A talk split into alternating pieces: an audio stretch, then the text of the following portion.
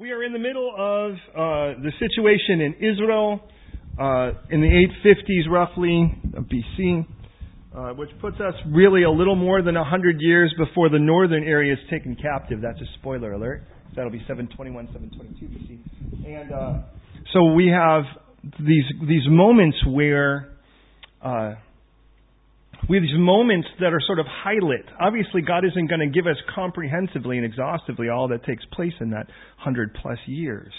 But He does give us some kings. He walks us through every king at least and gives us sort of one moment, if not another, that um, kind of typifies their life. But He also occasionally develops somebody else's life. And He has done that here. And He has done that with um, Elisha, and He's also done that with a guy named Gehazi. Gehazi, I remind you, was the servant of uh, of Elisha, and he is also a man who we're going to see tonight really becomes a, a point of great concern. And and so I'm always kind of watching and looking for these telltale signs because I don't want anything to look like the Gehazi that I know in Scripture here. And and Israel is in a place where it is really, in the simplest sense. First of all, Israel is com- is is completely walking apostate. They're calling themselves people of God, and by birth and by nationality they are. By promise they are. But by practical lifestyle and protocol they are not. So imagine they have this fantastic call on their life. They have this privilege and this promise that they would, in their obedience, be a light to the entire rest of the world at their obedience. But God also promised, He says, Look at you follow me and do what I say, I will bless you no matter where you are, sitting up, lying down, going or coming, in the field or in the city. It doesn't matter. You can't escape my blessing if you follow me. But the converse is also true. You want to live in disobedience? You want to live kind of in rebellion? Then don't expect to find a place to hide from the consequences of it either. Now, there is a great promise in that, and there's a great warning in that. It all depends on now if that freaks you out more than encourages you, it sounds like there's some changes that need to take place in your life. Now the good news is if it bothers you, that means the Holy Spirit's already saying something to you. And in this time, what we find is in the south, we actually have a decent king, and his name, of course, is Jehoshaphat. And Jehoshaphat, on the other hand, he's known for actually being a man who is not very gifted at discerning relationships. And he's allowing people to influence him. He never should. And what we see is there is a horrible union here. Hear me on this. Between somebody who actually is seeking to serve the Lord, who is seeking to bless God, who is seeking to be obedient to God, and another group of people who really, in the simplest sense, kind of have all the namesakes and may listen to the same stations and may carry the same book and so forth, but are in living in ardent disobedience. Now listen, God actually does not condone unity with everyone. He condones unity with those that are His. And let me tell you how harsh God gets with it. In the Old Testament, God actually talks about those that are going to be, in essence, gangrene or cancer to other people, and He tells you to take that person out and stone them before they have a chance to really hurt everybody else. Now, if you recognize that, the New Testament doesn't sound so bad when it just simply says that you are not supposed to eat or drink with a brother or a sister, claiming to be a brother or sister, who is living in a state of ardent and open rebellion with God. Now, you don't have to believe me like always. Please don't just believe me. Don't just assume what I say is true. Search the scriptures. Let the Bible be your authority. But please consider that what God says is, and by the way, look at it for yourself. First Corinthians chapter 6 verses, uh, or 2 Corinthians 6 verses 9 and 10. He says, there are brothers, but if they live this kind of lifestyle, and it goes everything from basically greed and avarice to sexual immorality, and he says, whatever this case, if this is their lifestyle, in other words, if this really becomes the emblem of their life more than me, and they are in essence totally in rebellion with me to live this life, he says, they actually need something called shame, which, by the way, until about five years ago, that just sounded like a complete off limits word, but today it's a real common thing. It's just only common in the internet community. Let's be honest. They fat shame and body shame and person shame and political shame and shame, shame, shame, shame. There's all kinds of shame out there now. But it's interesting because they'll Christian shame. Have you noticed this? How dare you say this is wrong? You need to be tolerant. Now, I'd like you to consider the fact you can't be tolerant with someone unless you disagree with them. Because if you agree with them, what is there to tolerate? And to say that I disagree with someone or to say that you disagree with somebody is them being intolerant to the fact that you're willing to disagree. I can disagree with someone's ideology and still love them as a human being, still care for them as a human being. If I were a doctor and they were brought into A&E, I wouldn't look and go, well, my theology or whatever disagrees with this person. To be honest, if their theology disagrees with me, I would want them rescued from death more than I would, you know, even more vehemently, because I wouldn't want them to have to face their judge without actually having said yes to God's provision. And Israel is in a season of being, in essence, the complete compromiser who now is, in essence, completely in union with the South, who is not in ardent rebellion with God, but being careless in their unions. And the result of this is going to be deadly to both nations. Please hear me in that. Be careful what friends you choose. Do not be deceived. Bad company corrupts good morals. Now, during this particular time, God then responds as he promised with famine. Now, it isn't that God has to inflict famine. The bottom line is God is a provider, and at rebellion to God, he removes his provision because you're not going to him for it anyways. During this time, we again have a person who's archetypical of a lot of this, and that's the servant of Elisha, and his name again is Gehazi. What we know already is he's not a man of prayer. He'd rather be flinging rods. He's not a man of discernment when it comes to filling pots. And what we're going to see tonight is that he's not a man of faith in regards to feeding lots. So it tells us in verse 42 that there was a man who came from Baal Shalisha. Remember the last thing was they made this death stew Remember that? Fair, fair to call it a suicide stew. There was death in the pot. Flour was thrown in. We'll talk about that another day. When we developed it a bit last week. And with that, then, God heals the stew. And it's interesting because Elisha has, by the way, he's been a man of power and of healing. There have been two waters, then there have been two mums, and then there have been two meals. That's kind of the way it's been up to this point. And so what happened by the end of it is, is that everyone gets stew. And now they get kind of a, a, a, bread stew because there's flour involved in it too. And by the way, I wonder if this was the beginning of sort of thickening up your gravy with flour. I don't know if any of you do that. Uh, and so now we get, to, and again, there was this big pot during a famine. People have thrown their stuff in, and now people are eating. And then it says in verse 42 that a man came from Baal Shalisha and brought the man of God, that being Elisha, bread from the first fruits, 20 loaves of barley bread, and newly ripened grain in his knapsack. And he said, Give it to the people that they may eat. Now, who is he talking to? Well, they're bringing it to him, and it says, but his servant. No, notice it doesn't say one of his servants. Well, his servant was Gehazi. And his servant says, Ma, what? Shall I set this before 100 men? He said again, Give it to the people that they may eat. For thus says the Lord, they shall eat and have some left over. And he set it before them. And they ate and had some left over according to the word of the Lord. This is how it starts. Now, you don't have to be a New Testament theologian to realize this sounds an awful lot like two situations that take place in the New Testament with Jesus. Now, granted, it wasn't a hundred, it was four thousand and five thousand, or in opposite order if you wish.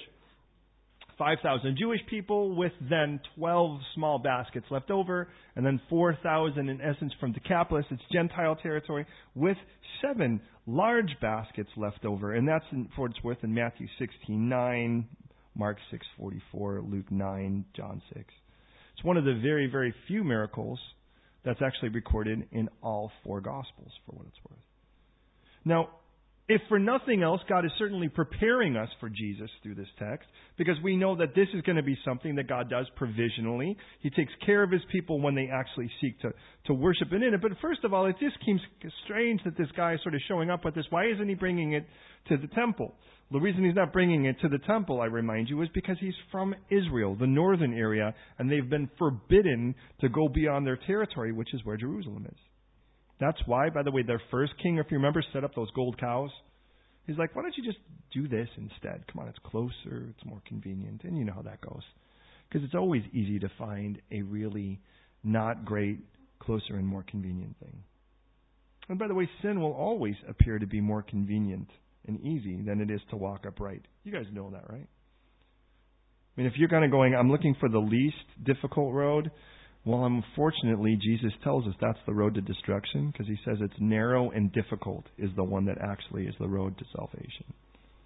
But what really strikes me in verse 42 is where the man came from. Did you notice where? Can anyone tell me, according to verse 42, where he came from?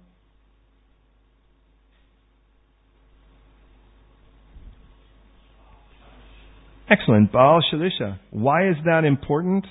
Well, it's only important because it wasn't originally called Baal Shalisha. Do you know what it was originally called? Shalisha. That's the sad part about this, is that this particular place actually had a name before and now they've added Baal. Well, that tells you a little bit about the influence that's taken place. That makes sense, right? Now, to be honest, this is a really great place to note this, England that being, and the reason is because we have all of these like amazing street names and I mean it's like just if I remember correctly, just east of Bournemouth is a place called Christchurch. I mean, there are places I want to visit just because of their names, like Gravesend.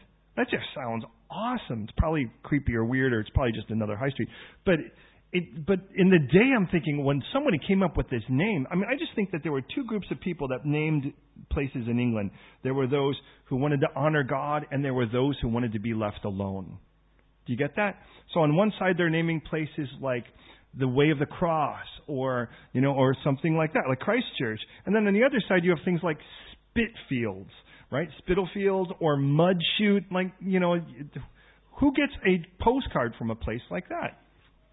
And the point is, is that sooner or later those places get changed. You know, there is even this is happening in America. There is a um, there is a, a school, and it's a Christian school. It's a, uh, that's called St. Croix, or St. Croix, which, by the way, you may know means St. Cross, which is kind of a weird thought in of it. So guess what their, their emblem was? A cross. But they were not allowed anymore to have the cross as their, uh, as their emblem. And, and that's even weird for a Christian school. I'm like, how in the world does that work? And this place that had been originally Shalisha now has become Baal Shalisha. And I go, wow, this, this is a problem.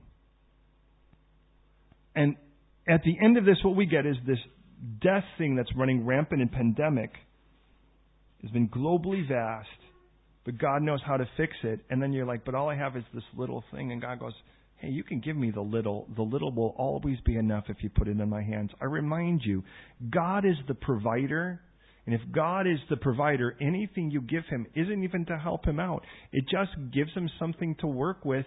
And he would he could do it without anything you give him. But giving him something allows you to be a part of the solution.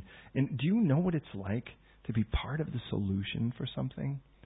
Even if what you're giving is a bit of your time or a bit of your effort, or just a bit of your smiles and your attention, it is amazing what difference that makes, by the way. Now, chapter 5.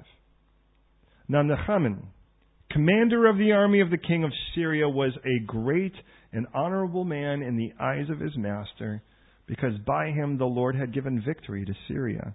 He was also a mighty man of valor, but a leper. Chapter 5 introduces us to a character we're only going to meet by name in the next two chapters. He is one of very few men mentioned as a mighty man of valor. There are groups called mighty men of valor. Those are kind of army men, if you will. David certainly had that as well. Gideon, Jephthah, David himself, by the way, was called a mighty man of valor when he was still a kid at 1 Sam 16. Jeroboam, interestingly enough, before he became the wicked king that he was, was a mighty man of valor as a commander in Solomon's army. And then you get this guy, so really, if you think about it, at a kind of at this particular moment, he's kind of the fifth mentioned uh, of these individually men named as mighty men of valor. And what we have here is this guy is he's a good. In other words, notice the terms are used. He was great. The term is gadol. Still used today.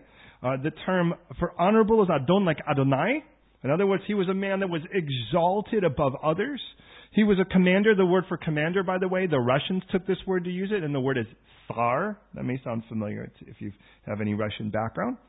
He was mighty. The word there for the word is gibor. And gibor means a warrior or a champion that's victorious. He was mighty man of valor. And valor, force, might, or virtue was the word chayil. And don't miss this, that this guy had everything from a perspective of physical benefit except one thing. It is amazing how one thing at an after mention or at the end of a mention changes everything, doesn't it? Consider this. If we were to look, I'm just going to I'm going to I'm to get talk I'm going to talk dangerous here, but that's who cares. All right, here's the deal. Imagine you're a guys, imagine you're like 17 years old and you meet this gal, and just to put things in the proper context, she's first of all godly and, and an awesome gal of Christ. But she's beautiful. And she is just in every way beautiful in shape and form. Her smile is perfect. Her voice is gentle and dulcet. And everything about her is just your version of awesome. And you can go on with the list for a half hour. But then you say, but she has AIDS. Does that change the deal at all? No. I'm I'm just trying to I'm just trying to talk straight. I'm trying to talk straight because it's like you realize one thing that is infectious that you know, marrying this girl, that's my future. That one thing's a deal breaker. Not for everybody, but you get the idea. It's amazing because spiritually that same thing happens with someone who doesn't know Jesus, but it just doesn't seem as unattractive. It just doesn't seem like the deal breaker. This guy shows us what it's like to have everything. He's got position, he's got money. We're going to see in a moment this guy comes with a chunk of cash. He has got favor from the king. The, the king of Syria really digs this guy. He's definitely applauding him. So he's popular. He's rich. He's influential. He's powerful. The guy is built and strong, and he's got an army underneath him that looks up to him. He's got it all going, but there's this one little thing he's a leper. And that, let's be honest, that wipes out everything else, doesn't it? Shouldn't it? And we say, well, she needs to be godly, or ladies, he needs to be godly. A man should be a spiritual leader. He should be someone so in love with Jesus it intimidates you. That's would be that would be my prayer. You're like, well, there's not a lot of guys out there like that. Well, the good news is you only need one. It happens every time my wife and I have looked for a place to stay because we rent. We've always rented. We've never owned. That comes with the territory. And and with that, we spend a lot of time looking for places to live. And, you know, you get to that point where my wife's like, if I have to look at another place, I'd rather live in a box, you know, and, and you're like, well, don't worry, honey, it only takes one. And the reason I say that is you get to this point where you're just like, you know, well, he needs to be like Jesus. I want to hear scripture come out of his mouth. I want to know this guy is praying for me daily. I want to know that he opens up scripture and he knows what God wants to say to him and he knows what God has for him and all this is happening. And then as you get older, things start to drop off. And now it's like, okay, well, he needs to call himself a Christian and at least know where a church is. You know, he started out as a pastor's son and now he's going to, and then it's like he just has to be breathing and not actually be in prison at the moment. You know, and it's like amazing how it drops. And it's like what's funny is in the end of it all, there are some things that's like, yeah, it doesn't really matter. But if if you if you're a leper, you're a leper, and none of the other stuff really matters as much. But there's another thing that's easily missed. First of all, his name, Nachaman. Does that sound like anyone else's name? If this was a male version, Naaman, what would can you think of a female version of this name?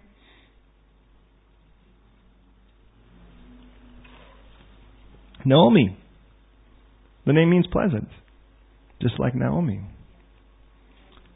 It's a bit of an ironic name for a guy that's a leper, because I don't know how exactly how pleasant he is.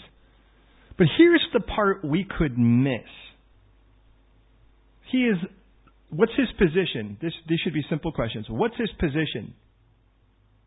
He's a commander, the czar, of the army of the king of where? Syria. Don't miss that. The perennial, current, perennial enemy of Israel. Let me just kind of remind you, here's a quick little background. First Kings chapter 20, Ben Hadad, who happens to be the king of Syria, that's the king they're talking about here, he besieges Samaria. And when he besieges Samaria, of course he besieges, that's King Ahab's territory. Let me remind you, the king of Israel right now, that's his dad. And if you remember what he tells King Ahab, this the king of Israel's dad, current king's dad, give me all your gold and silver and your girls and kids. And, and King Ahab goes, yeah, okay, cool, have it. You can have it. And he goes, oh, that was easy.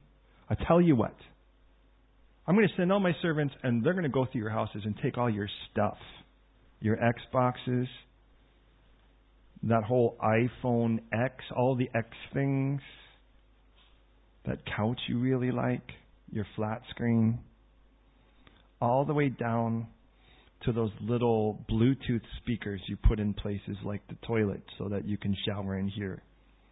If you're looking at me, I just want you to know we have one. It isn't like I know that you have one in your place. This is not creepy time. Perfectly no time is creepy time. And what's fascinating is King Ahab says, No, that's where I draw the line. You can take my family. You can even take the gold and the silver from the temple, or from the, in this case, from the kingdom. You just don't touch my stuff. That kind of tells you a little bit about where dad's at. So what happens? They start to trash talk as kings do. And he's like, I'm going to pound you. Basically, in the simplest sense, it's like everyone starts sounding like Mr. T in my head at that point. I'm going to pound your head. I'm gonna, you know, and it's like, I'm going to crush you. There's not enough dust in the world after this. By the time we're done, for a handful of each of you. And, you know, he's like, by the time we're going to take, we're going to take everything, you won't even be able to own the dust that came with it. And I love, this is one of my favorite trash talk retorts. And it's in Scripture, which is the best place to find it, where King Ahab says, by the way, let not a man who's putting on his armor brag like a guy who's taking it off. In other words, bra- you know, bragging before the fight doesn't mean anything compared to the guy who's finished the fight and won. So y'all can talk all you want. You know, you ever see those kind of things where they kind of get in? I don't watch MMA or boxing because it is it doesn't do great things for me. But it's like you watch those moments beforehand where they try to hype up the fight, and you got two guys in there kind of looking at each other. You ever seen this? you know, and they're all kind of staring at, e- at each other. Uh, the one I did see because it was sent to me, yeah, and they both kind of have their fists and they put them in each other's faces like that, right? And they're like, oh, I'm going to take you down. And one of the guys has like a six-year-old kid. Has anyone seen this video? Because it kind of went viral. And the six-year-old kid goes over to the other guy and just punches him right below the belt, and then just walks off. And I'm like, I have a feeling that wasn't planned. But it's like, this is what these two guys are doing. They're doing this uh, in your face. And what happens? God brings the victory. And then as God brings the victory, if you remember, Syria then says, you know what the problem is? We fought him on the hills. Well, their God must be the God of the hills. Please understand, everyone thought gods were territorial. People still do that. You have to go to this place to get a blessing, and you have to go to this place to get the anointing. Well, my God's everywhere, by the way. And, and with that, they're like, well, he's the God of the hills, which is ironic because they serve Baal, and he's supposed to be the God who sits on a hill. And they were, anyways.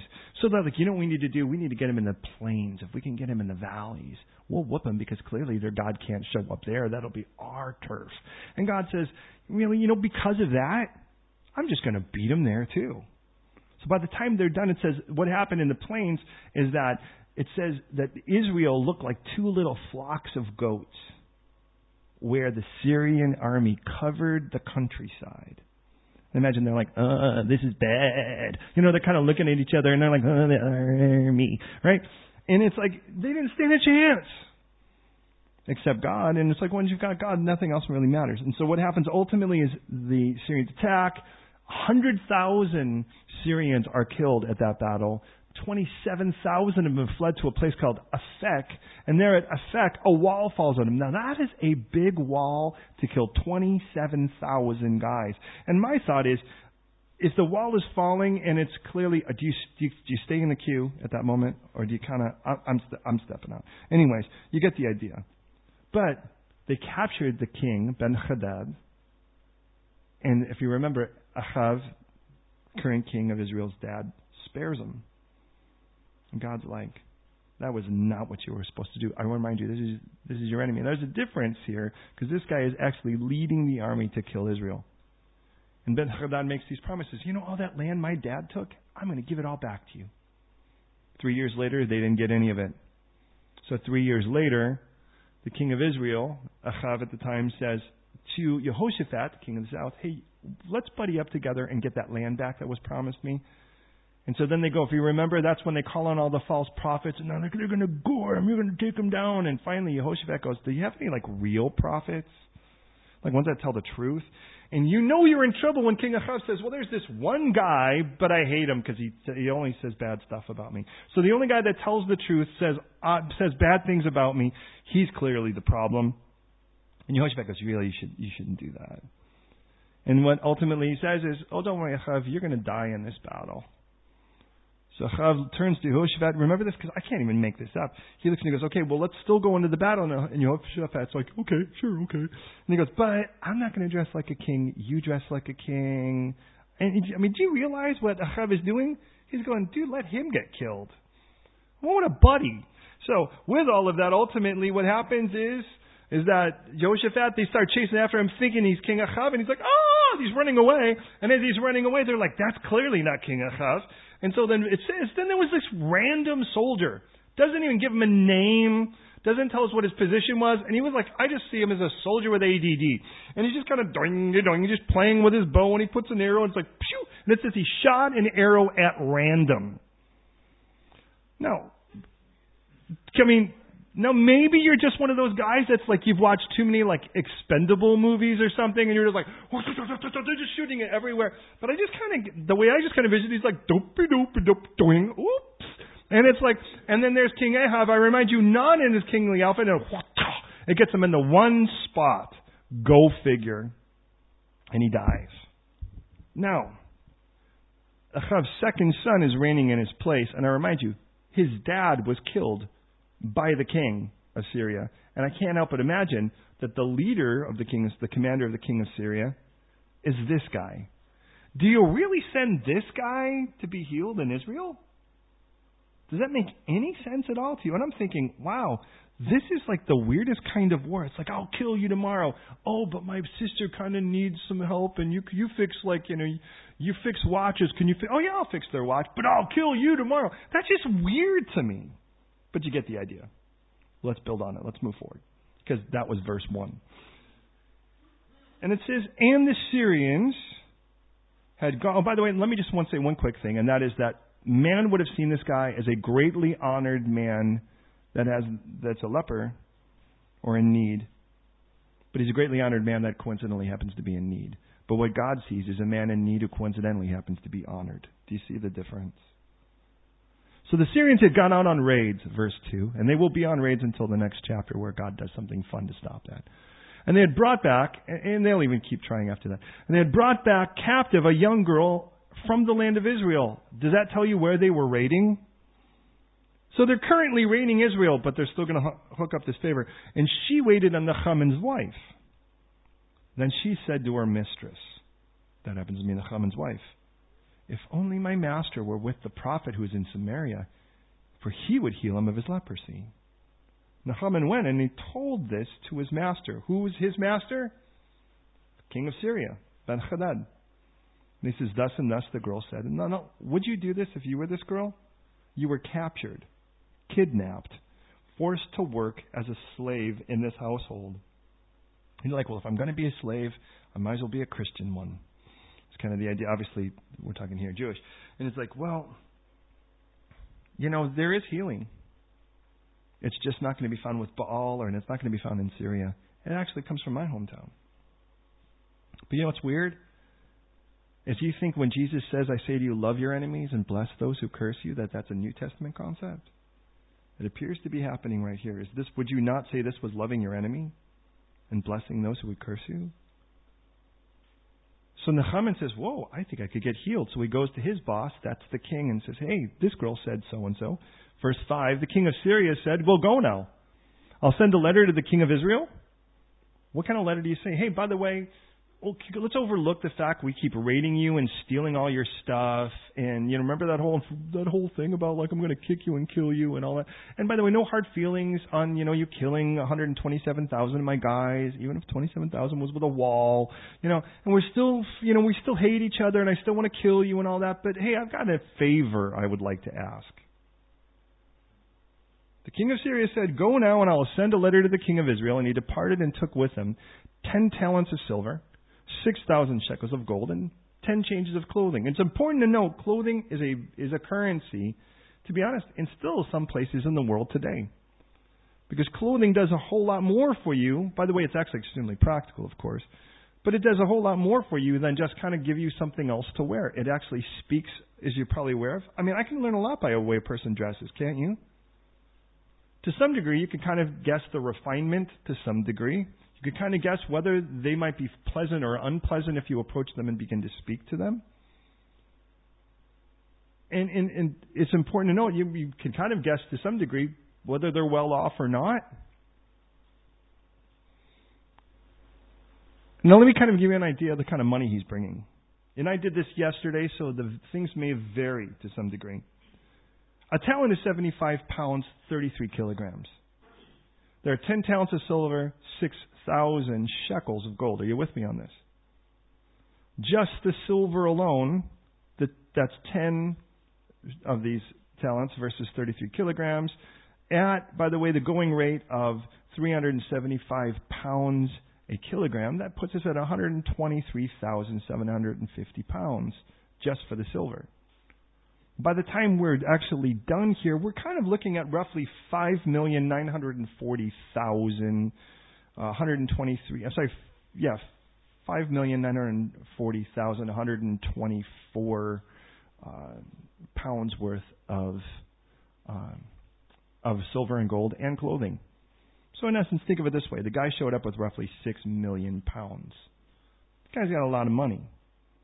Why? Because let's face it, in Syria, with the false prophets, you don't get a miracle for Miracle Max without a decent payment. Then he brought the letter to the king of Israel, verse 6, which said, Now be advised, when this letter comes to you, that I have sent Naaman my servant to you, that you may heal him of his leprosy. Really? And it happened when the king of Israel read the letter that he tore his clothes and he said, and I remind you, this guy is in ardent opposition to God. Am I God to kill and make alive that this man sends a man to me to heal him of his leprosy? Therefore, please consider and see how he seeks a quarrel with me. Funny, the guy who is still employing false prophets, living in ardent opposition to the living God, openly acknowledges who exclusively gives life. Did you notice that? Sometimes people don't act in ignorance, they actually act in rebellion. They're like, I don't believe in God. Really? Now, if it were anyone else, imagine you'd be like, well, which one? Isn't it amazing that people have a problem with God only have a problem with Jesus? Have you noticed that? You don't see anyone going, I hate God, Buddha, I'm talking about. I mean, you just, you just don't find people talking like that. Nobody stubs their toe and goes, oh, Buddha, Siddhartha Buddha. I'm funny. And there are times where people could say they're dumb and they don't know what they're talking about, but they do. And this guy clearly knows who gives life, and he's still not seeking him. And what is he saying? This king of Syria is trying to pick a fight with me. He's going to send his commander, thinking like he'll will heal, heal him. You know what this is? He's just trying to start a war. But praise God for Elisha, verse 8. When it was, so it was when Elisha, the man of God, notice it doesn't say a man of God, but the man of God. Why is that important? Later on, when God says the man of God, we know that that's Elisha. Elisha, the man of God, heard that the king of Israel had torn his clothes. And he sent to the king, saying, Why have you torn your clothes? Please let him come to me, and he shall know that there's a prophet in Israel. Elijah hears and sends hope to the king, though the king has never clearly told him anything. And they're like, you need to know. The real prophet is in Israel, not where you're at. And this God you try to serve Rimmon and, and Baal, they're no help with clear. So Naaman went with his horses and chariots, and he stood at the door of Elisha's house. So imagine, if you will, picture this for a moment. This isn't, notice it doesn't say he shows up at Elisha's palace or at Elisha's you know, mansion or his crib, his decked out crib. It's just Elisha's house. It's just a house. I mean, imagine it's like our house in the middle of our street. And there it is, and he's just knocking on a door. But he's there with his entourage. He's there with his horses. He's there with his chariot. Now, what he's trying to do is simple. He's trying to show you how important he is so you can actually do this. But look at how Elisha responds in verse 10. Elisha sent a messenger to him saying, Go and wash in the Jordan seven times, and your flesh will be restored to you, and it shall be clean. Now, I, Ken, let me just say, this is how I picture it and this is just my interpretation. You're certainly welcome to disagree, but this is my weird mind in the whole thing. He goes and he knocks at the door. He's got his whole entourage, and everyone's kind of all in a row and all trying to look really important. He's got his posse because this whole thing's like a rap video and all of this. And he's waiting for the door to open, and Elisha look come and go, "Wow, you're an important person. What do I do to serve you?" And he's like, "Well, it's pretty obvious. I'm kind of a leper here." He's like, "No problem. Hola wala, hala wala, hala wala wala, wala wala. Give me some of that relic and some water. Is your wala wala? Is your wala wala? Whoopata wala wala wala. Woof. Be delivered. And then Elisha could turn around and, or I'm sorry, then Naaman could turn around and go, check it out, guys. Ain't none of you have this happen. Would you play, how would you play it off in your mind? Because guess what? The way I see it is he gets knocked on the door, and you ever see those little slots that open, kind of like the Wizard of Oz? You open it, and it's like, Elisha just says, go and dip yourself in the Jordan seven times and you'll be clean as a little baby's bottom. And it closes. And that's it. The entourage gets nothing out of that. And he's like, and imagine, and you get the idea, and the Naaman kind of shows up entitled. But he's a leper. And unless God intervene, it doesn't matter how strong or mighty or valorous or powerful or rich he is, he is dying, and there's nothing that anyone else can do but God to save him. And that's, just go dip in the Jordan. Bye. And that's it. And it says he was furious, verse 11. Notice what he says.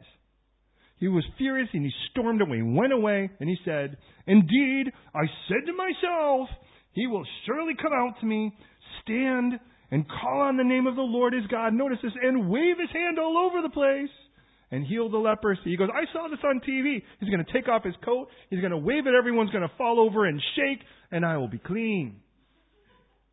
I saw it. I played it in my head. You ever do this where you just kind of know how God's going to do it, so you've already rehearsed it in your head, so you know how to act surprised and then say thank you, right? And you're like, this is the way it's going to happen, and then you're like, that actually did not happen remotely like that. That's what Naaman is. He's like, man, I pictured it already. I already played this. I rehearsed this in my head. He's going to come out and go, well, check you out. You're important. Let me go take a look around. I've never been in a great Syrian chariot. That, whoa, what's the sound system in that baby? You know, I think, oh my goodness, does that have like those cool lights underneath? Oh, look at the hydraulics on that chariot. What kind of horses are those? Are those like Italian horses, like Ferrari horses? You know, this thing really. How quickly do you get to like six miles an hour with that? Oh, yeah, that's amazing, right? I mean, you can Pierce. Oh, and look at your people. Wow, that is a big spear, bro. That you you got you've got big bodyguards, man. Wow. This is cool. He's like, don't worry, man. Let me give you a tour. Sure, just check it out. And by the way, this is uh, we just call this guy Chet. You know, he's big. Don't talk to Chet. Chet's kind of scary. And this is our friend. Um, her name is Mengel.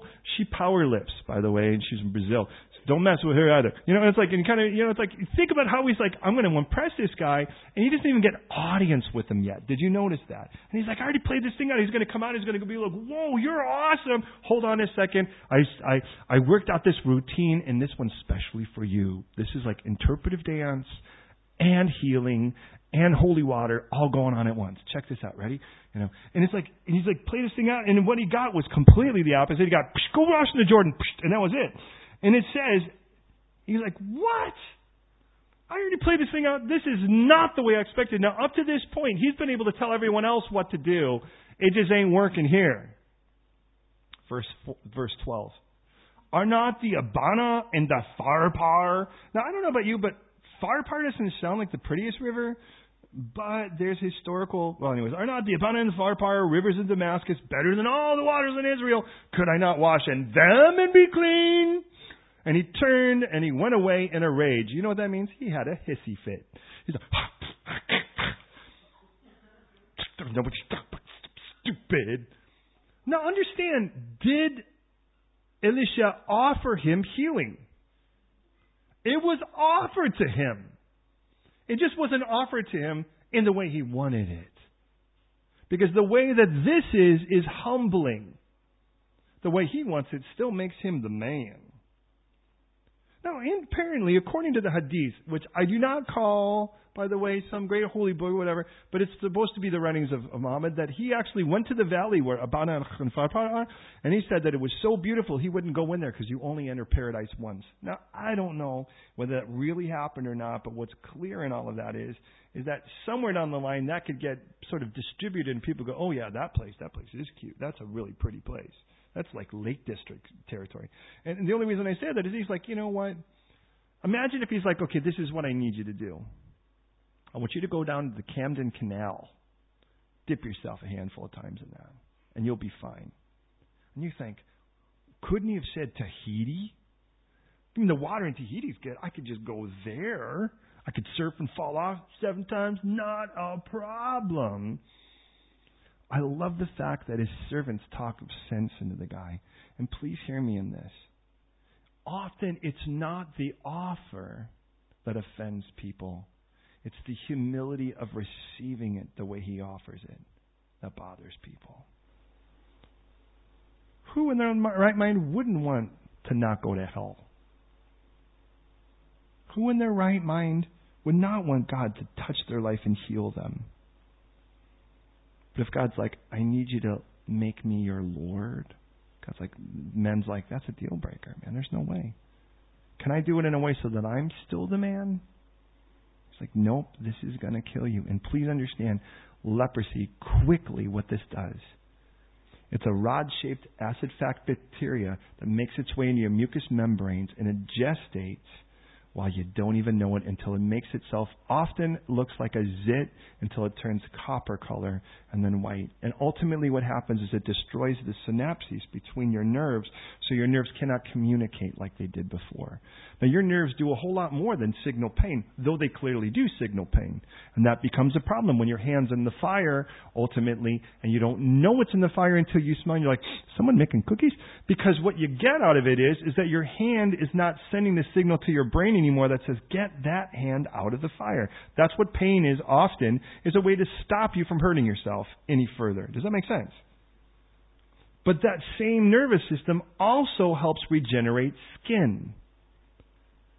And because it helps regenerate skin and it's not sending the requisition anymore for fresh skin, your skin becomes dusty and white. And it is a telltale symbol that something is not regenerating correctly in your body. And think of it this way what you are getting is numbed to death. Hear me on that, beloved. Because the world sells numbing agents all over the place. God says this is not about numbing yourself from the problem. This is about laying your problem down and letting me solve it. Isn't it better when a problem gets solved than just avoided? I've learned the only thing you can avoid that truly goes away are your teeth, and I don't recommend that. Hear me. What if this were spiritual leprosy? What would that be like? It's simple. I just don't want to feel the conviction of the Holy Spirit anymore. I know when I started into this path, the Holy Spirit was saying this is wrong, and I felt it wrong. I knew it was wrong. But after a while, I learned to numb myself from the truth that this really is as bad as. And I'm just like, well, it's not that bad. And now it's just a part of my life. Sounds a lot like what happened to Laodicea. And God does not want that for you, and He does not want that for me. Consider that as we get to the end of this. Verse 13 And his servant came near, spoke to him, and said, My father, remind this is the one who's serving the Naaman. If the prophet had told you to do something great, would you not have done it? How much more then when he says to you, Wash and be clean? No, notice what he says.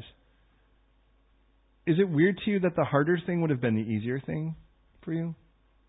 If he had said, do some Herculean feat and do something that only you could do in your strength or whatever, you'd have done it in a heartbeat. Because it would have still made you the man.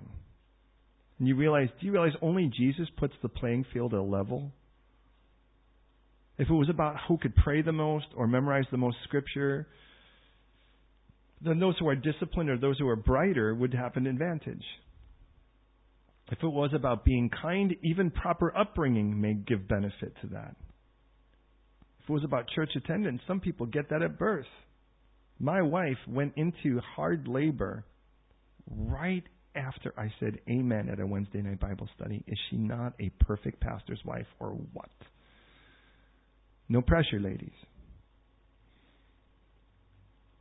I realize that no matter what it is, it's a discipline, it's a strength, it's a brilliance, or whatever, somebody's going to have the inside track, except that Jesus says, I need to rescue you. And the only thing that gets in your way now is your pride. He says, if it was something difficult, you would have happily done that because you know how to do difficult things. But in the end, what you would have said is, I was almost there, but God helped me. Versus God rescued me. Very different. So he went down and he dipped seven times. So he, he took the advice of his servants, verse 14. Uh, and it says that he went down a seven, dipped seven times in the Jordan. And I wonder if you like, if it were us, would we dip a couple times? I'm like, I tried it, it didn't work. Do you ever people said, I tried Christianity, it doesn't work. Christianity doesn't work. Jesus works. Christianity should be the product of that. It's like, no, he says, dip seven times, man. You ever wonder? Does it doesn't say, but do you ever wonder? Like he came up and he just checked. He's like, no, nothing. Checked. Think a little bit better. Check. I mean, like, did it all happen on the seventh one, or was it going in grades? I don't know. It doesn't say. But it does say this: that according to he did it the seven times, according to the saying of the man of God, and his flesh was restored like the flesh of a little child. He was clean. And I, I think this is funny because this is the most seasoned warrior that's heading the entire army against Israel, and he kind of pops up and he's got this like little baby face now, you know. He's like, yeah, let's go get him, you know. And it says, and he returned to the man of God, he and his aides, and he came and he stood before him, and he says, now I know that there is no God in all the earth except in Israel. Hmm. Now, therefore, please take a gift from your servant. Now, I will develop this next week, but I want to end with this thought, and we're going to go to prayer. The reason God did this this way was because of this conclusion. What God really wants for you and for them, whoever the them are, is to conclude there is no God in all the earth except this one. This is my only hope. This is my only rescue. This is the one way. But for that to happen, somebody had to be kind enough to tell him. And you might think, well, how can I tell this guy? He's rich, he's powerful, he's popular, he's in all points socially intimidating, and he's kind of a big and scary fella. Oh, by the way, he happens to keep raiding London. You know, kind of the idea. You're like, but you know what? God wants, and, and by the way, every human being is going to conclude this sooner or later. Let's just be honest. They'll be like, why was I leaning on that stupid thing?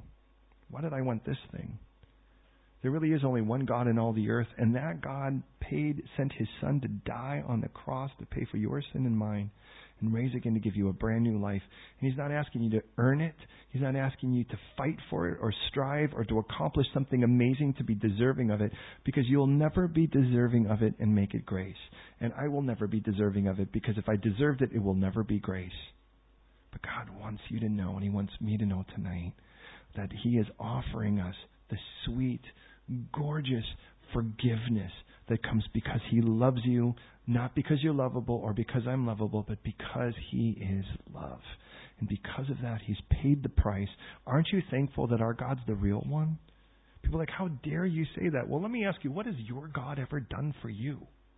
It's a great question to ask. Well, how dare you ask that? I'll tell you what my God does, has done for me, and you tell me what your God or your lack of God has done for you. My God, when I hated him, loved me. When I was his enemy, sought to reconcile me. When I was by nature a child of wrath, he sought to adopt me. When I was dead in my trespasses and sin, he sent Jesus to die on the cross on my behalf and raise again to offer me new life. What could compare with that?